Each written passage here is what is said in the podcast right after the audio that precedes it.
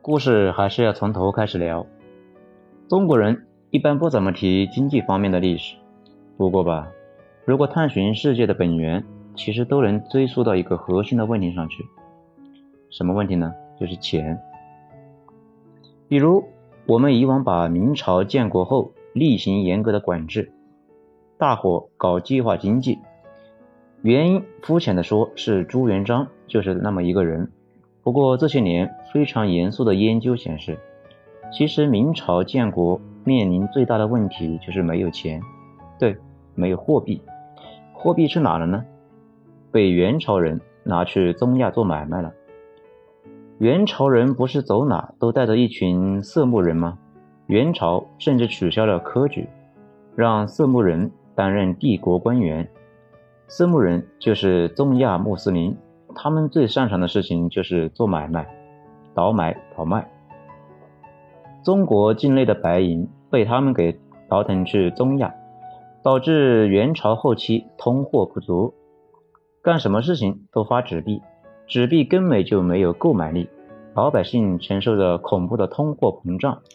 没多久，天下全反了，蒙古人又回草原放羊去了。元朝死后，但是缺钱这个毛病又传给了明朝，明朝没钱，只好搞计划经济。计划经济最不需要纸币嘛，而且搞寸板不得不下海，其实就是防止剩下的白银外流。事实上，除了元朝这个爱货，其他朝代对外贸易一般都不会使用货币贸易。比如宋朝，就是用茶换马。大家都听说过茶马古道，就是做这方面的买卖。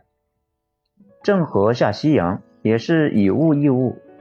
重金属货币天生有通缩属性，也就是市场上越来越少，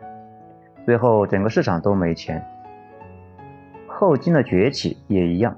以往说努尔哈赤牛逼，早年积蓄力量，找准机会起兵，通过赫赫武功最终入主中原，其实忽略了一个核心的问题，他哪来的钱？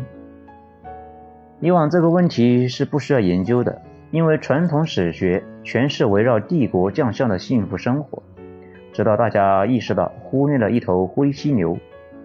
灰犀牛就是那种明朝摆在家家里的东西，大家没有注意到。女真人作战比明朝边军厉害，大家能理解。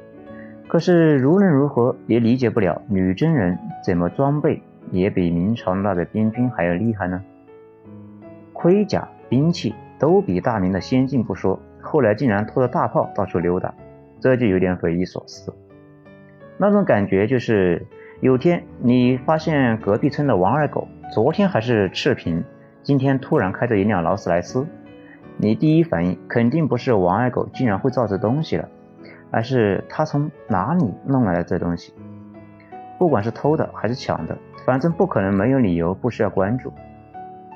那他们到底怎么搞到这些玩意的呢？对，买的。从哪里买？山西。钱又是从哪里来的呢？跟朝鲜做买卖赚的。朝鲜哪来的钱呢？美洲白银流进来的。多说一句，当时的满族经常去抓海东青和傻包子跟朝鲜换银子。海东青它是非常漂亮的一种鸟类。这就接上了之前我们聊过的十六世纪西班牙在美洲发现了天量白银后，一半被拉回了西班牙。西班牙用这些钱制造无敌舰队，造大炮，路上西班牙大方阵，跟荷兰人打，跟德意志打，跟英国人打，跟穆斯林打。另一半被拉到了菲律宾那一带，然后这些钱兵分两路，一路从中国东南沿海走私进明朝，另一路从朝鲜进入东北。东北人也就是女真人拿着这些银子和山西商队做买卖，交易盐铁。这些白银是西班牙人驱使着印第安人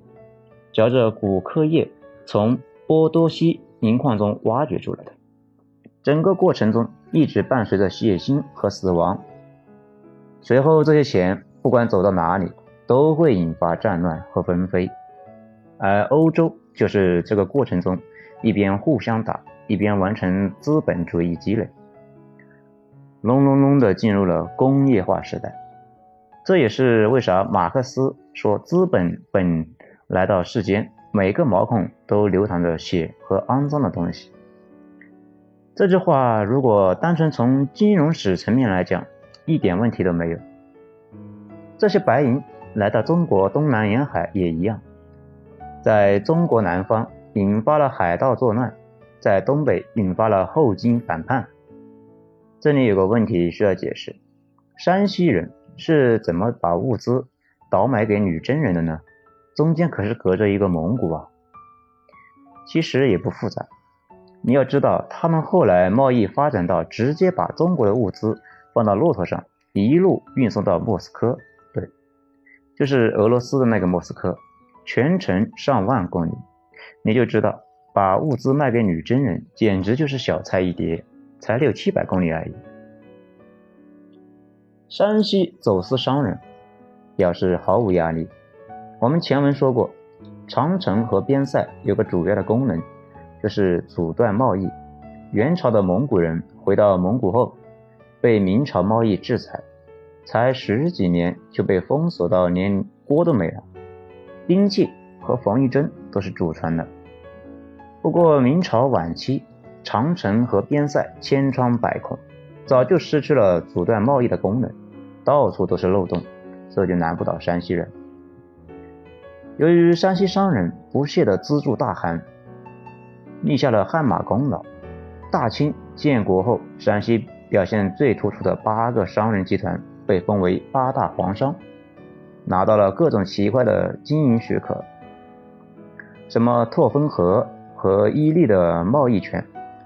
甚至早期银行业务、大清镇压太平天国的财务相关业务都是山西人操办的。康熙、乾隆、雍正、三朝征准格尔、左宗棠征新疆，物资也都是山西商人给运送的，有点像现在的美军，也是委托第三方运输公司往海外战场投放物资。山西人有点像穆斯林，都是贸易起家，本来在新时代会大展拳脚，不过悲催的是发现了海量的资源，山西有煤，穆斯林有油，贸易本能被巨额财富给腐蚀了。说完了北方，我们说南方。明朝的海盗业务崛起于一千五百年左右，就是海瑞的那个年代。为什么这个时间突然有了海盗呢？因为我们初中学过嘛，一千五百年之后，西班牙和葡萄牙开始大航海，溜达到东方，在琉球建立了根据地，要做买卖，希望买中国的茶叶、瓷器什么的。琉球在哪里呢？琉球就是一串岛，在地图上是几乎看不见的，后来被日本人给吞并了。现在美军驻军的那个冲绳就是琉球的地盘，还有我们经常说的钓鱼岛也是琉球的一部分。西班牙人带着大炮走到哪，战火跟贸易就会到哪。贸易好理解，大家语言不通，但是都认识银子，比划几下买卖就做成了，带着钱过来，装满胡椒粉和丝绸就回去。那为什么会打仗呢？不复杂，比如你穷得要死，突然发现你周围出现很多有钱人，包里拎着现金去买珠宝，然后把珠宝塞在包里，在路上大摇大摆的溜达，你第一反应是啥？羡慕有钱人的幸福生活，想做舔狗？也对，说明你天性善良，安贫乐道。不过你隔壁的王二狗可能就不这么想，他觉得可以干他俩的一票，干输了见面一条，干赢了那可就发达了。就这样，财富引发了战乱，很快就打了起来。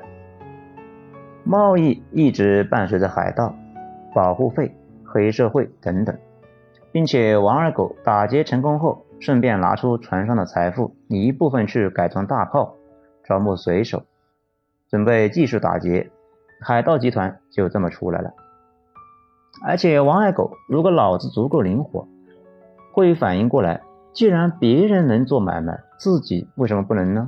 顺着这个思路走下去，迅速就会演化成武装商团。而打被打劫的商团只要收益大于损失，贸易就会继续进行下去。而且河南人是有海军的，随时准备揍海盗。由于当时技术代差不明显，海军对海盗形不成绝对的一个优势，所以一直保持着一种军态。而海盗内部也会有一系列的势力划分和交战裂痕，跟国家之间似的。那明朝期间的海盗是怎么回事呢？明朝海盗有两种，一种是前期的倭寇，明朝不是海禁吗？但是全世界都喜欢中国的瓷器、丝绸、茶叶、茴香豆，怎么办呢？部分心眼活的中国人跑去日本做基地，招募整个东亚所有的亡命之徒，跟明朝江南大户做买卖。这些大户都是明朝中大员退休回家，手眼通天，敢于并且有办法突破封锁，跟那些所谓的倭寇做买卖。为啥选择日本为基地呢？日本穷嘛，管不过来，到处黑社会。我们经常说权力讨厌真空，政府的手伸不到的地方，自然就会有黑社会的手。但是明朝朝廷大员经常不厚道，比如拖欠货款什么的，还威胁海盗可以尽管去告，导致海盗经常上门砍人，也就是武装讨薪，顺便随手打劫。朝廷听说退休回家的老臣全家被杀，责令赶紧镇压，没想到负责镇压的两任大佬朱植和胡宗宪镇压海盗过程中伤害了朝廷大员的利益，他俩都被大员们找了个理由下狱处死，才有了我们知道的戚继光。戚继光这个人远远不是简单的武将，非常灵活，跟朝中大佬张居正的关系特别好，才避免了剿匪把自己给绞死。我们历史书上说戚继光灭了海盗，其实不是，只是说戚继光打的海盗从此以后不敢上岸了。在他之前，上岸打劫是一件零成本的事情，海盗们自然何乐而不为。在他之后，上岸的风险急剧增加，所以一般也就不上岸。不过只要贸易有一天，海盗就不会停止。严格意义上讲，海盗一直持续到三百多年大清亡了，海盗还没有亡。有些书为了证明自己的观点，说后来明朝开放海禁，海盗就没了，这就有点扯淡。海盗既然没了，那活得比明朝都长的郑氏家族是怎么回事？郑家的崛起始于他爹郑芝龙。郑芝龙是福建人，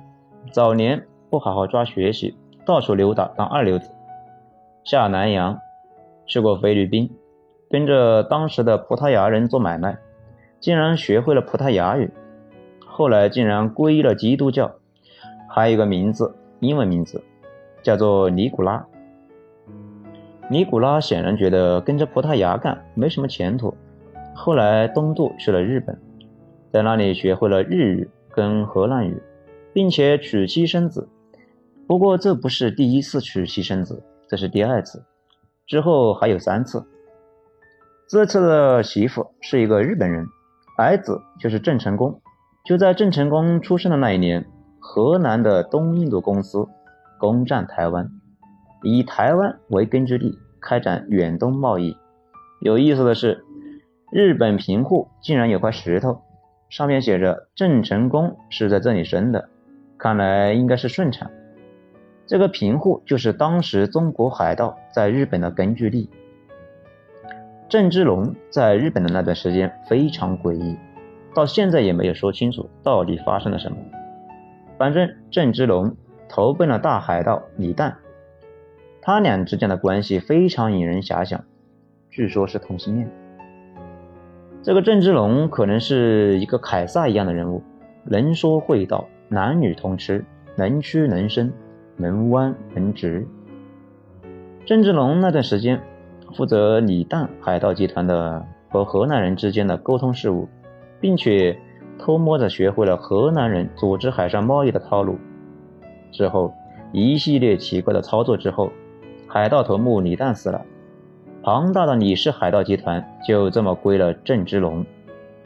你说他俩是正常的上下级关系，似乎不太可能。中国境内对郑家那段历史记录的非常少，这也正常。毛主席早就说过了，中国的正史记录是王侯将相、才子佳人，怎么会去记录一个海上流氓呢？倒是河南人有不少文献提到郑家父子，因为写海洋史就避不开郑氏父子。在英文里面，一官就是郑芝龙，因为郑芝龙以前叫郑一官，国姓爷就是郑成功，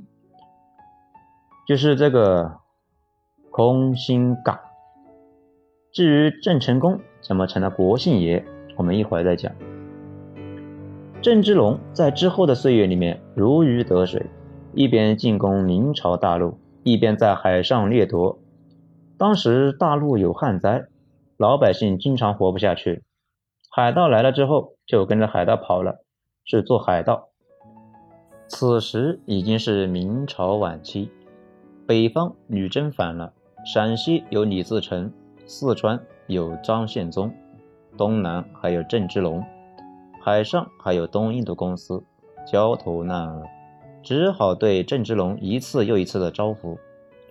这个郑芝龙每次造反完了之后就接受招抚，然后再次造反，周而复始，实力越来越大。后来在多次海战中击败东印度公司，雄踞东亚海域，这个非常不容易了。河南人吹牛逼自己是海上马车夫，那个马车夫就是东印度公司，郑芝龙此时的实力可想而知。郑氏集团是一个海盗商业复合体，事实上英国就是这么个玩意。英国国家就是个海盗商人，一开始是肆虐其家，等到发展起来后，用武力把荷兰、西班牙给打趴下，随后开始在海军的护卫下做买卖。按理说郑氏集团这么发展下去，完全有可能发展成英国那种海洋帝国，但是他们止步于做倒爷，从中国沿海港口拿了货，转身卖给荷兰、英国商人。由于荷兰、英国商人运输到欧洲贩卖，郑氏家族一直都是海外贸易的其中一环，高度依赖中国本土，并不会扩展贸易，这也是为他们后来的父王埋下了伏笔。据说此时的郑芝龙有超过二十万人的兵力，三千多艘大小船只，整个东亚海域的都姓了郑。无论是明朝还是日本海军，亦或者是河南海军，都没法跟郑芝龙的队伍抗衡。一六四四年明朝完蛋后，明朝的好几个王爷都被扶持成了皇帝，也就是我们说的南明。郑芝龙多机灵呢，想效仿朱元璋。朱元璋当时也是扶持了一个傀儡小明王，然后以小明王的名义东征西讨，等没了利用价值，这个小明王不小心就掉进水里被淹死了。郑芝龙也准备这么搞，也扶持了一个明朝王爷做皇帝，这就是隆武政权。不过在这段时间，大家都不把这个皇帝当回事，海盗嘛，做事讲究，没有就有鬼了。只有郑成功早请示晚汇报，皇帝很感动，把明朝的朱赐姓给了小伙，所以郑成功你叫他朱成功也可以。这个郑成功尽管是在日本出生，但是接受的却全盘的是儒家教育，非常的热忱，一肚子报效国家的激情，让他爹是一愣一愣的，感觉这个儿子就不是自己亲生的。我们需要强调的一点是，清兵入关时加上老弱病残二十来万人，根本没法支撑那么大的一个统一战争。后期清军主力已经变成了明朝投降过去的队伍，那个时期没有民族主义这一说，老百姓其实并不关心谁做皇帝，只有知识分子才关心。不过明朝晚期的知识分子又是一批贱骨头，成天最操心的两件事情就是赚钱和皇帝的私生活。等到大夏将倾，知名东林党领袖郑成功的老师钱义谦看着大势已去，在妓女媳妇的建议下去跳河，试了下水之后很惋惜地说水太凉没法跳，反倒是他老婆妓女跳了，不过也没有被淹死。后来这些人很多又成了清朝的官员，本来清兵都是东北人，在南方作战想想都虚。南宋那会儿就是女真人到了南方受不了回去了，让南宋苟延残喘了一百多年。不过这次大量的汉族部队补充进清兵队伍，使得清兵不再惧怕中国南方湿热和水网。随后清朝南下没多久就攻陷了福州，郑成功的日本妈也上吊身亡。郑芝龙看形势不对，赶紧又投降了。那个隆武皇帝被抓之后也绝食自杀了。郑芝龙投降了好几个朝廷，轻车熟路。不过这次碰上了清朝，不像明朝那么好说话。明朝时期郑芝龙作为海盗一直跟明朝的高层眉来眼去，这下换上女真人了，之前的关系网全没了。清朝要求郑芝龙劝他们家其他散布在海上的势力向清朝投降，大家基本上都听劝去投降了，唯独儿子郑成功死活不投降。清朝政府一怒之下把郑芝龙全家全都拖到菜市口剁了脑袋，他们郑家只剩下郑成功一个人了。这个事吧，郑成功就算去投降也得被屠死局。郑成功收拾剩下的队伍跟清兵继续作战。郑成功对清朝发动过多次的反击，最猛的一次一直打到了南京城下，不过很快就打不动，虚了，退了回去。这次南京之战之后，郑成功觉得大陆已经守不住，带着剩下的部队去了台湾，准备在那里长期固守。一六六一年郑成功进攻台湾的时候，台湾此时是河南人的地盘，而河南此时又是巅峰状态，手里的武器都是世界上最先进的，跑到堡垒里死活不出来，所以战争进行的并不顺利。两万郑成功部队围攻几百人的河南人军队，打的是非常费劲，攻不进去。战争持续了将近十个月，后来前来给河南军队补给的河南运输船遇上了风暴，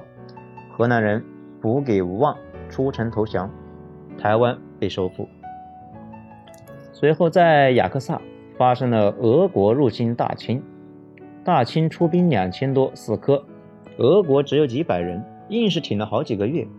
后来实在挺不住了，签约了尼布楚条约。当时大家都没有注意到这个问题的严重性，西方军队凭借几百支步枪就可以顶着几千几万人的头，战争的规则已经变了。不过两次战争都以中方胜利告终，就没人当回事。那个时候其实东西方已经开始慢慢的拉开了距离。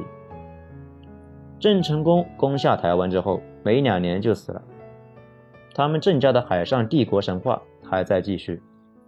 从郑芝龙开始，郑家一方面做自己的买卖，另一方面收保护费，海上所有船只每船收三千两银子的保护费，一年上千万的收入。跟大清死磕的过程中，尽管损失了不少陆地部队，但是海上的力量并没有受影响，所以郑家的影响力一直都在。不过就在大清顺治十八年，也就是一六六一年，郑成功向台湾进发的那一年，大清开始执行迁海令，也就是将福建、广东、浙江、江苏、山东、河北六省沿海及各岛屿的居民内迁三十至五十公里，居民官员全部迁移到界限以内，在沿海一带形成无人区。事实证明，迁海令是中国历史上最狠的拆迁政策，甚至是中国历史上最强的拆迁部主任。现在要是拆个居民的房子，贴告示、费口舌，还得讨价还价，没一个一年半载完成不了。要是再碰上个钉子户，拖个三年五载，那是很正常的。可是在动手能力超强的清朝，顺治可没有这些时间号，也没有心情号，他不管沿海居民的死活，直接下达拆迁时间三天。没错，三天，就短短的三天，顺治一直没有准备拆迁费，二，没有准备安顿的房屋，三，没有准备耕作的土地，全凭一张嘴，一道圣旨，就将沿海数十万居民搞定。其效率之高，拆迁强度之狠，你们可以感受一下。郑家作为一个类似黑社会收保护费的组织，保护费自然少了很多。主持台湾又是一件高成本的事情，如果维持之前的大流量贸易，每年还有盈余。但是禁海令执行之后，台湾的郑家年年赤字，尽管依旧是东亚海上最强一极，但是一步步开始慢慢衰落。最终等到一六八一年，台湾内部发生了内讧，康熙随后下令攻台，台湾很快就被攻陷，两岸统一。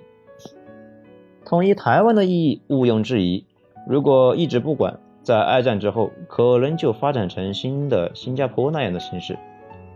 我国在法理上也缺乏对统一台湾的基础，但是清朝政府在统一战争中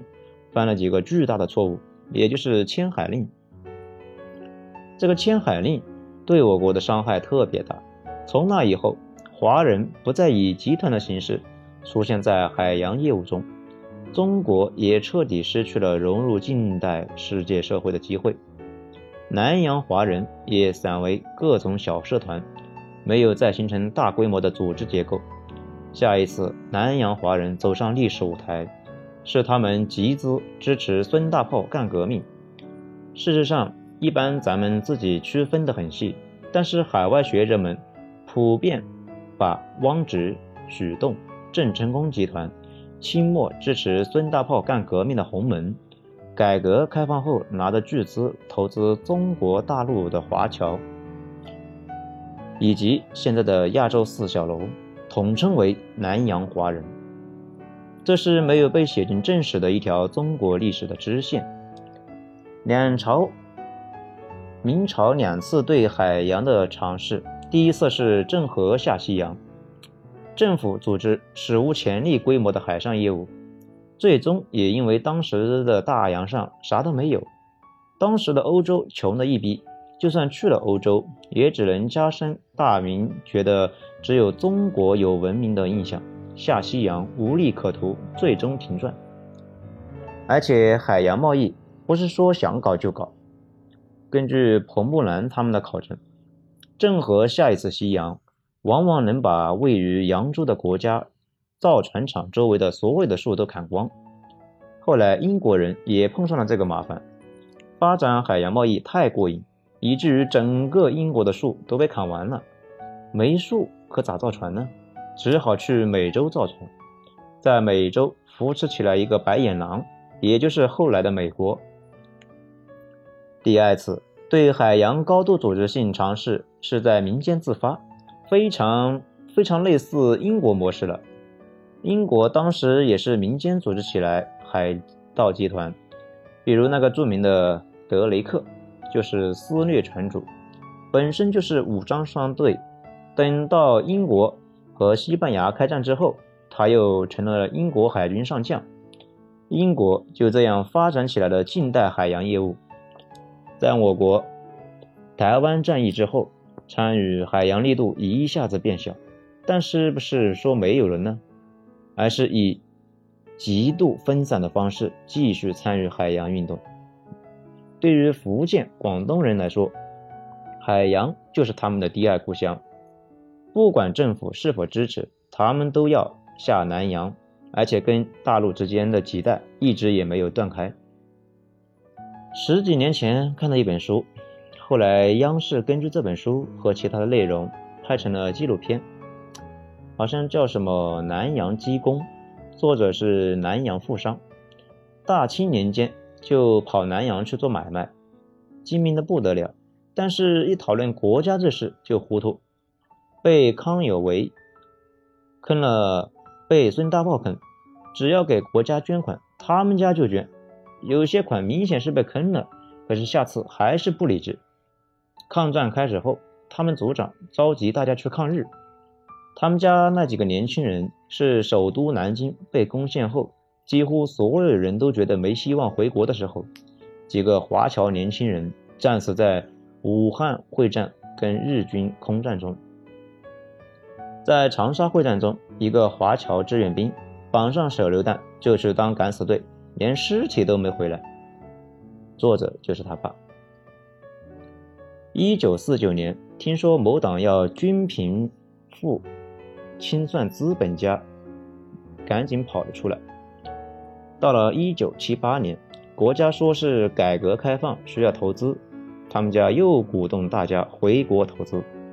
当时很多人都担心政策风险，但是他们还是回来了。事实上，改革开放早期资金主要就是南洋华侨筹筹集的。文末说，孔子、孟子其实都是两千年前的人，但是中国人一直觉得非常近。长城早在清朝初期就已经废弃了，但是依然存在每一个华人中心。国大人多，汉奸坏笔也多，但是家国情怀就跟手上的剪子似的，只要到了危机时刻，国家一被人摩擦，立刻就长了出来。部分精英知识分子还有无数的普通老百姓，他们就是宁愿去当炮灰。他们家给这个国家在一百年里贡献了好几条人命，无数钱财，但是他们不后悔，他也不会怀疑国家会好起来。当地人有人问他爷爷说，你们还没明白吗？你们祖国根本不在乎你的贡献。他爷爷说，我们也不在乎他在不在乎啊。十年前看《三体》里面的那一句主不在乎，我一直怀疑就是从这里来的。